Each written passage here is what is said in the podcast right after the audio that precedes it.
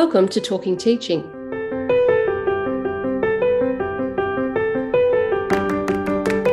The main work that we're doing is working out how you get trust, comparability, and utility into assessments that are essentially based on teacher observation and other expert observation and judgment of a student's performance that they've developed over a longish period of time. I'm Genevieve Costigan, and on this episode of Talking Teaching, we're talking about the future of school assessment in Australia. Professor Jim Watterston, Dean of the Melbourne Graduate School of Education, discusses a new research project at the University of Melbourne that brings together schools and researchers to trial new ways of assessing school students. Jim speaks to Professor Sandra Milligan of the Assessment Research Centre, who argues that we need to embrace broader conceptions of success that traditional assessments, such as the VCE, HSC, NAPLAN, and the ATAR, only capture part of the capabilities and skills that students need for success in our complex world. Originally a teacher of science and mathematics, Sandra is also a former director of curriculum for a state education department and has held senior roles in a range of national and international educational organisations. Jim also speaks to Rachel Byrne, the principal of the Hunter Sports High School in Newcastle, New South Wales. Rachel's school is participating in the New Metrics Research Project. Over to you, Jim. Well, thanks for joining us today, Sandra. It's great to have you here. You're doing a lot of great things in the Assessment Research Centre at uh, the Melbourne Graduate School of Education. But the one I was really interested in finding a little bit more about today was your conception of new metrics for learning. Can you tell me a bit about that? Well, thanks for having me, Jim. It's great to be here. New metrics, actually, the idea for it came from schools that we work with, partner schools. And, you know, every time we spoke to a parent from those schools or a principal and said, What's your school doing? They'd say, You know, we want our kids to be well rounded citizens. We want them to be confident capable, creative people who contribute to their community and to their society. We want them to thrive in school and out of it. And then they'd say, but you know, all the assessment we do, if you think of things like NAPLAN, VCE, ATAR, all of those kinds of things. They don't get at those things. They get at only one part of the school's, an important part, but only one part of a school's mission. And that is academic development in the disciplines and a couple of the basics like literacy and numeracy. Whereas the schools had much broader and wider ambitions for what success is. We're now working with uh, 30, 36 schools in the New Metrics project and a further 50 outside the project, where the schools have defined learning ambitions that go beyond the core, and we're helping them get the metrics right, the assessments, how they tell if they're going well, how they report to kids whether they're going well, and how they report to their communities about whether they're going well with this broader conception of success. So, this broader conception of success then focuses uh, primarily, but or, or, or, sort of in, in, a large part, on general capabilities and being able to um, measure the um, achievement rate, I guess, within those general capabilities. So, can you tell me about how, how that works and, and which capabilities? Because you know the, there's lots of different general capabilities depending on the documentation that you read. So, so just give us a bit more of an idea about um, about what this looks like. If you start with the idea of broad definition of success, you don't want to wander off into things that are beyond the remit of a school. And the, the discipline that we use is the curriculum, because that's what the community has said we should be doing. Now, if you look in the Australian curriculum, it's got the general capabilities. Um, some schools are working with a customised list of those general capabilities, but by and large, they're all getting at the curricula, are all getting at those things. So we focus on that because it's the legitimate official task of schools to focus on those, but they're not assessed. So that's things like uh, critical and creative thinking, which we call quality thinking, communication, collaboration, ethical behaviour, citizenship, all of those things that are in the curriculum. What we do is work with schools to come up with um, an assessment design, that is, how they can tackle the task of assessment in their school. There needs to be close alignment between these new learning ambitions, the, the learning design that the school has in place to develop them. And that's the pedagogy, the curriculum structure, the activities that the kids do. That has to be aligned with the assessment approach. Because, you know, if you are teaching VCE kids in classes to pass the VCE examinations, you will not be able to assess learner agency, collaboration, all of those kinds of things because the learning design is not set up to develop them. So we want alignment between the learning design, the assessment design, the new learning ambitions, and then essentially the reporting and credentialing that schools provide for their kids. What about schools that are um, addressing creative and critical thinking?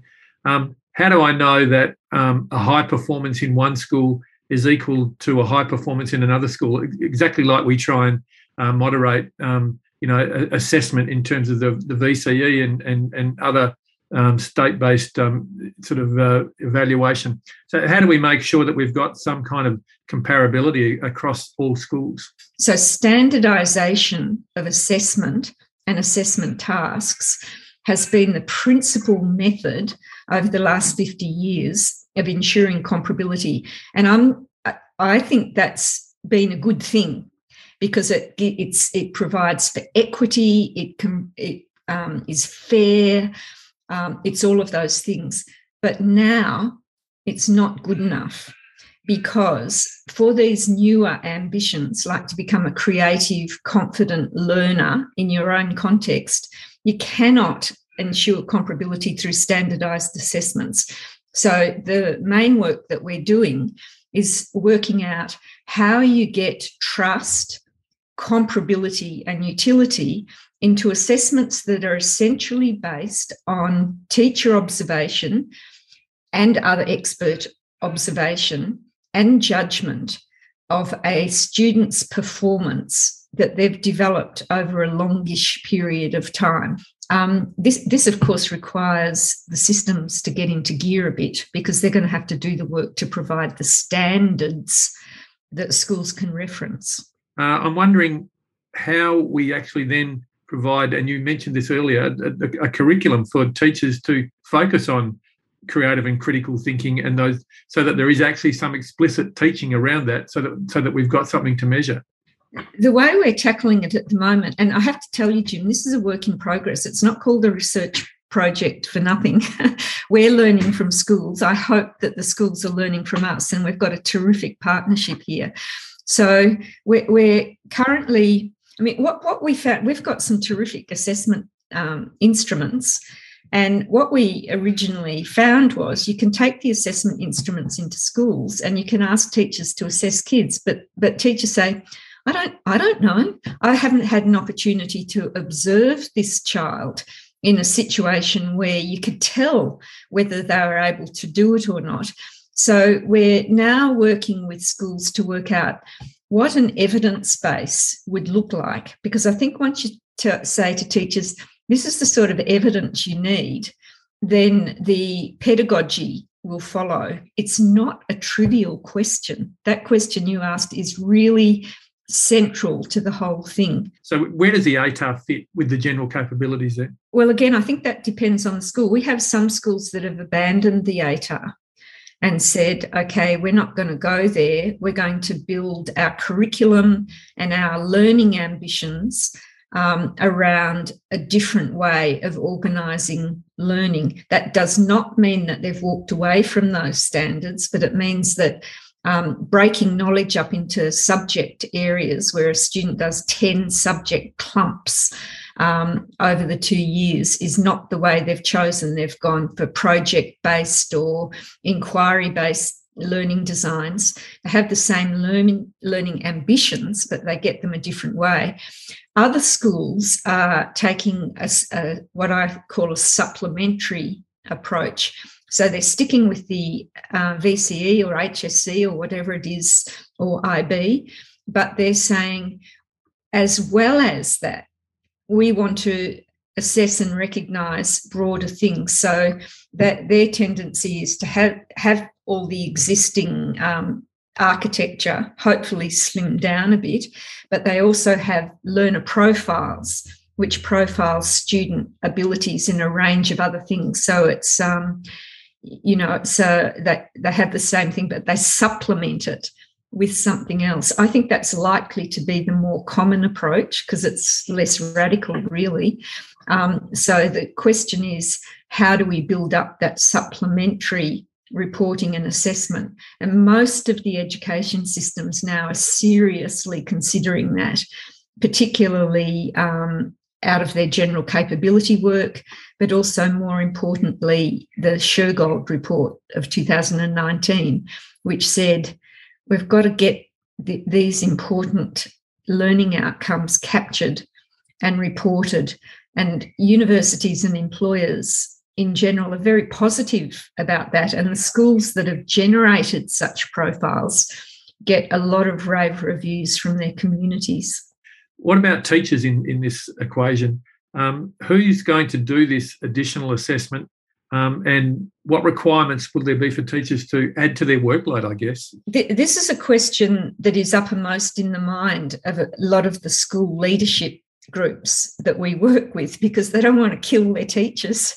Um, and there's a real potential for that if you if we just go madly towards assessing a whole pile of extra things it, it just could be terrible so the the potential there is to get it badly wrong we take leadership on this sort of question from our school partners and what my observation is the approaches they take are things like this. They make sure that the teachers actually get it. And, you know, once you try to do that, teachers are very supportive of this approach. It, it resonates with their conception of what schools should do. So there's generally a willingness in most school staff. The, the next thing they do is take it really slowly. So that you know they don't say, oh well, this year we're going to implement a whole new assessment regime and um, or teaching regime, and off we go. So most of these schools have been working for at least three or four years. The next thing they're doing is trying to change their teaching approach so that you can do the assessments at the same time.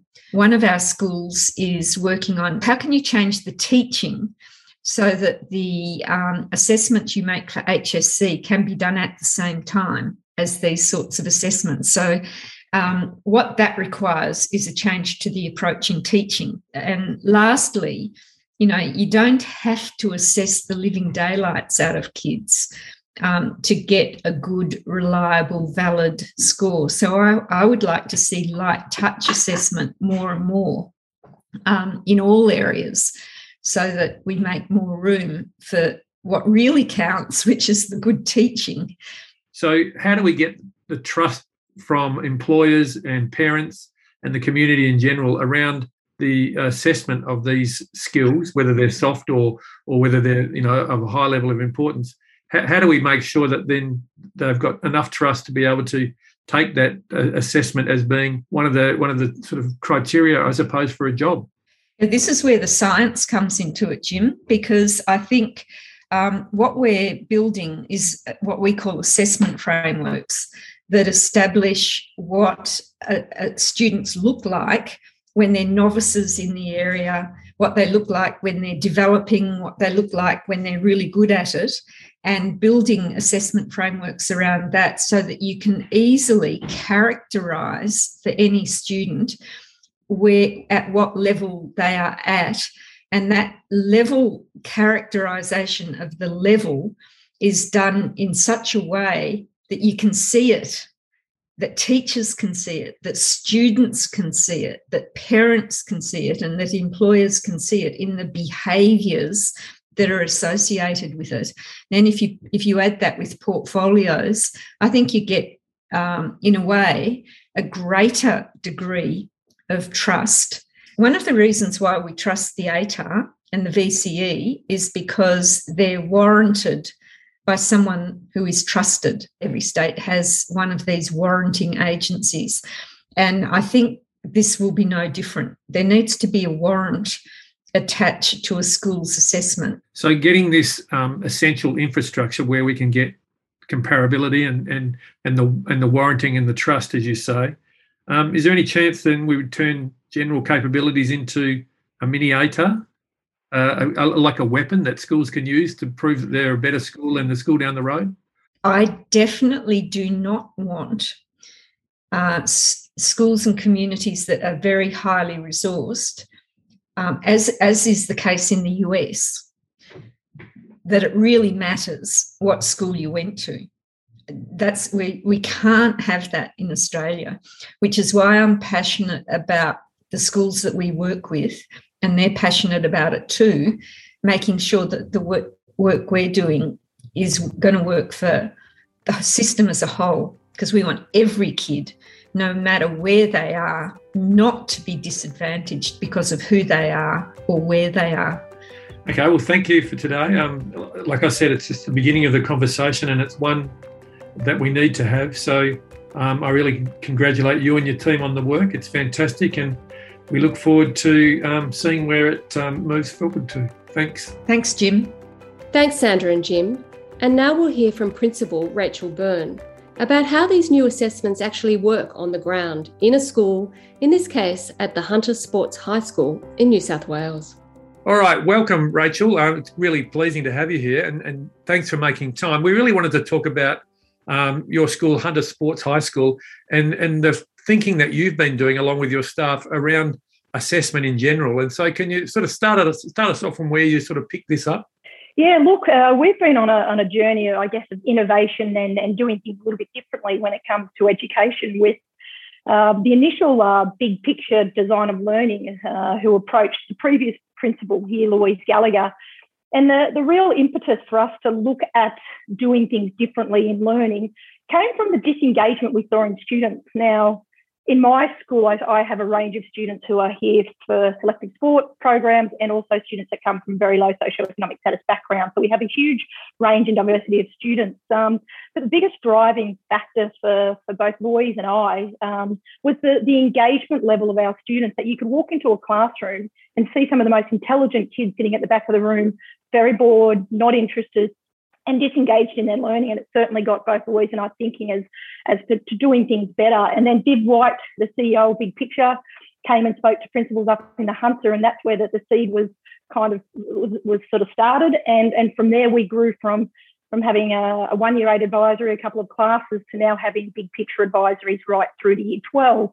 And it was fundamentally about how we can get passion back into learning for, for all of our kids, that students could feel engaged in their learning and, and what we have just seen snowball is just how powerful that particular design of learning is and is and still continues to be with the connections and the relationships and the and the skills that have been de- developed in that design of learning. Now, what that led to us though is that when we first launched um, Big Picture Design, uh, we probably made a promise that I'm not sure we should have made at that time was that we would be able to get them into university without sitting at HSC.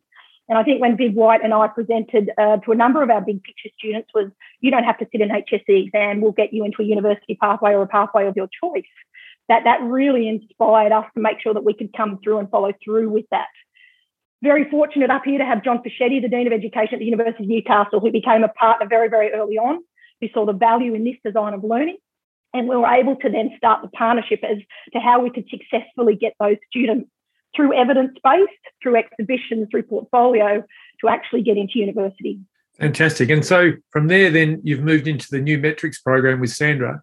Can you tell us about the continuity from the big picture learning design through to the new metrics now? As more schools came on board with Big Picture, there needed to be some consistency, some validity to the work that we're doing. So, three years ago, Big Picture looked at ways that we could come up with a learner credential to identify and to recognise the achievements of all students in Big Picture. And that's when the connection happened with Sandra. the connection happened with the University of Melbourne in order to support Big Picture and our schools and academies to actually design a learning credential, which obviously means that there needed to be assessments um, and new frameworks designed in order to develop that learning credential. So Sandra was, has been on that pathway. And, and we're just finishing up with the big picture. The big picture learning credential was actually launched um, a, a few months ago, which is really exciting. And so it was a natural progression into the new metrics, which is a much broader range of schools, broader range of students. Um, the big picture was obviously just a, a smaller cohort of schools and, and, high schools that are involved. To be a part of new metrics, to be part of a national um, pilot project that involves primary schools, high schools, public and private, has just made the discussion so much deeper as how we can actually do better for our students, how we can deepen learning and actually make sure we're preparing students who are going to be agile, flexible, and successful in a very complex world. Can you tell us specifically from your school's perspective and your staff and students, what exactly is this work and, and what will it look like when, when you get to the end of it? So with, with us and, and our involvement in the new metrics project, I actually have seven staff that I've been able to support um, to be involved in the, the wonderful professional learning that we're actually getting through this new metrics pilot project. We've actually taken on board two learning ambitions. Uh, we've actually now decided as a school um, that we're looking at quality thinking and learner agency as the, the, the two learning ambitions that we're going to pilot and I'm, I'm really excited. This, this next term for us is where it really starts to get our hands dirty in what this looks like. If I take the quality thinking and learner agency, which are your two learning ambitions, what are you doing with those two um, competencies? Are, are, you trying to measure them to make sure that it's in place in the school, or are you measuring them so that those students can be able to claim that uh, competency when they go out into the workforce, or or um, in terms of their own development? Yeah, for us, New Metrics has come along at a great time as a part of our school plan. And what we've been wanting to do is actually um, provide students with credentials around uh, those general capabilities, employability skills. And I think it's about defining the language. Um, what language were we going to use? Learner ambitions is obviously now the journey and the pathway we're going. So we have been wanting to recognise um, those general capabilities in the students for a long time and just weren't sure how and how we can make them valid and reliable. We've had a number of network meetings with local businesses and community organisations who really value um, those general capabilities more so than, than, than an HSC. And, and I know in my business community, they certainly will be looking to find those students that, that have quality thinking, um, that are able to communicate, um, that learner agency. So I know we've, we've, we've had buy-in from my community for, for a while around this. So new metrics will formalise this and actually with the University of Melbourne support, actually give it recognition. So how can um, employers and people in the community trust the quality of your assessment of quality thinking and learner agency. Um, how do they know that because you've said that uh, a particular student um, is a quality thinker? How do they know what that's going to translate into into the workforce? Oh, look, it's a really good question, Jim, and I think uh, actually successfully transition students from my Big Picture Academy into the university um, without having uh, to sit an HSC via evidence and via portfolio certainly showed me the fact that when students can demonstrate and we can show evidence of those skills and capabilities, that there is certainly buy-in from those larger bodies, including parents, universities, um, to go, well, actually, no, this this looks really interesting work. But I think the formality of it, that's the work that we're working on now in New Metrics, is how do we get the trust and the validity in these assessment frameworks? And I think the next phase, and, and one of the phases that we are currently in with the big picture learning credential, is actually the, the validation part of it. And, and that's going to be crucial to ensure that the validity is there um, and that the evidence really correlates to what uh, the actual um, element in the particular learning ambition is suggesting. So we're, we're talking about HSC exams and, and accreditation. So are we talking about the general capabilities as additional or instead of? When we talk about the new metrics program and, and one of the stages of the, um, the learning cascade is new settlements. And the new settlements phase is about bringing parents on board, universities on board. I mean, even the likes of the Department of Education here in New South Wales, how do we bring them on board? Um, and I think I think we need to work and compromise that we work together, that um, the HSC and these learning ambitions do need to work hand in hand. And I'd love to see um, ACARA and the changing of, of, syllabus documents to have these kind of learning ambitions mandated, that it, it is something that we should be teaching our kids. Uh, perhaps in a few years' time, if those new settlements and parents and universities and departments of education support the work we're doing, I, I, think learning ambitions can certainly stand on their own. So one of the big issues I feel, and both from my career and watching it now later later in my career, is sustainability of practice within school. So if if you move on to another school um, in the next couple of years, will will this work continue within your school? Do you think? Oh, there's absolutely no doubt that, that it continues. Uh, we've we've worked on being innovative, and we've got a number of innovative programs right across the whole school. My staff are very much bought in and and believe that yes, that we do need to do things better and differently. Um, I, I have a very strong executive team who are, are, all very supportive of the work that we're doing. But they've also seen it in action, Jim. Like they've seen the success we've been able to generate through Big Picture and the success stories of, of not only my academically capable students, but, but disengaged Aboriginal students who have also successfully transitioned into TAFE or work. And those kind of stories that just continue to roll out around um, providing kids more choice in their learning and providing opportunities for them to, to be I guess, diving into their own passions and to a lot more personalised learning. Um, and I've done a bit of research, and so have lots of other academics and teachers across systems during the pandemic. And we know that teachers have innovated and done amazing work to continue teaching and learning during the pandemic, um, and certainly in times of lockdown. In terms of this innovation that you're working on in your school, is is that adding to workloads for teachers and in some ways burdening them even more, or is it or is it some way of showing a way through the pandemic that gives them sort of um, incentive to continue on on work that really matters to those uh, young people?